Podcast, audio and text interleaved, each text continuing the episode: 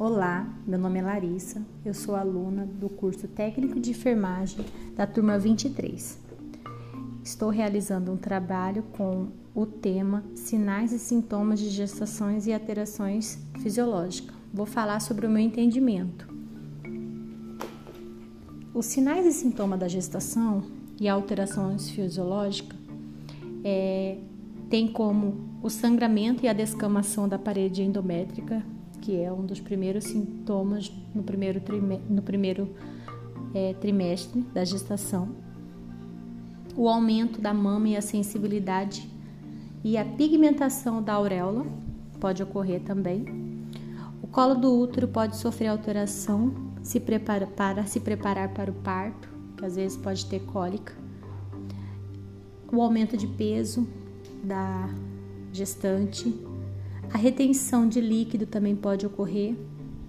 As manchas na pele também ocorrem devido à alteração do hormônio. Cabelos e unhas podem se enfraquecer.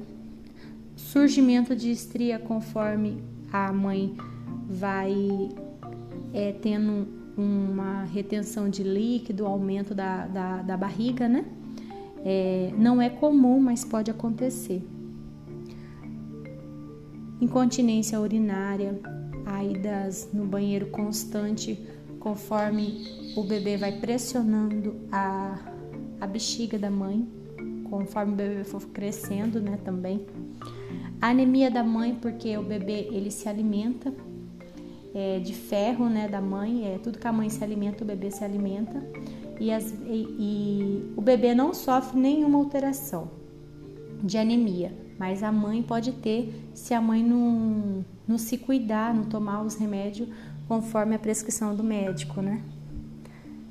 E tem mãe que tem muita, muita náuseas e enjoo entre a sexta e a décima semanas, em especial as mães de primeira viagem.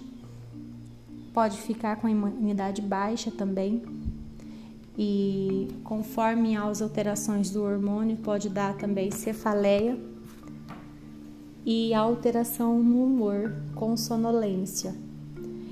É, esses são uns dos sintomas e os sinais também das gestações.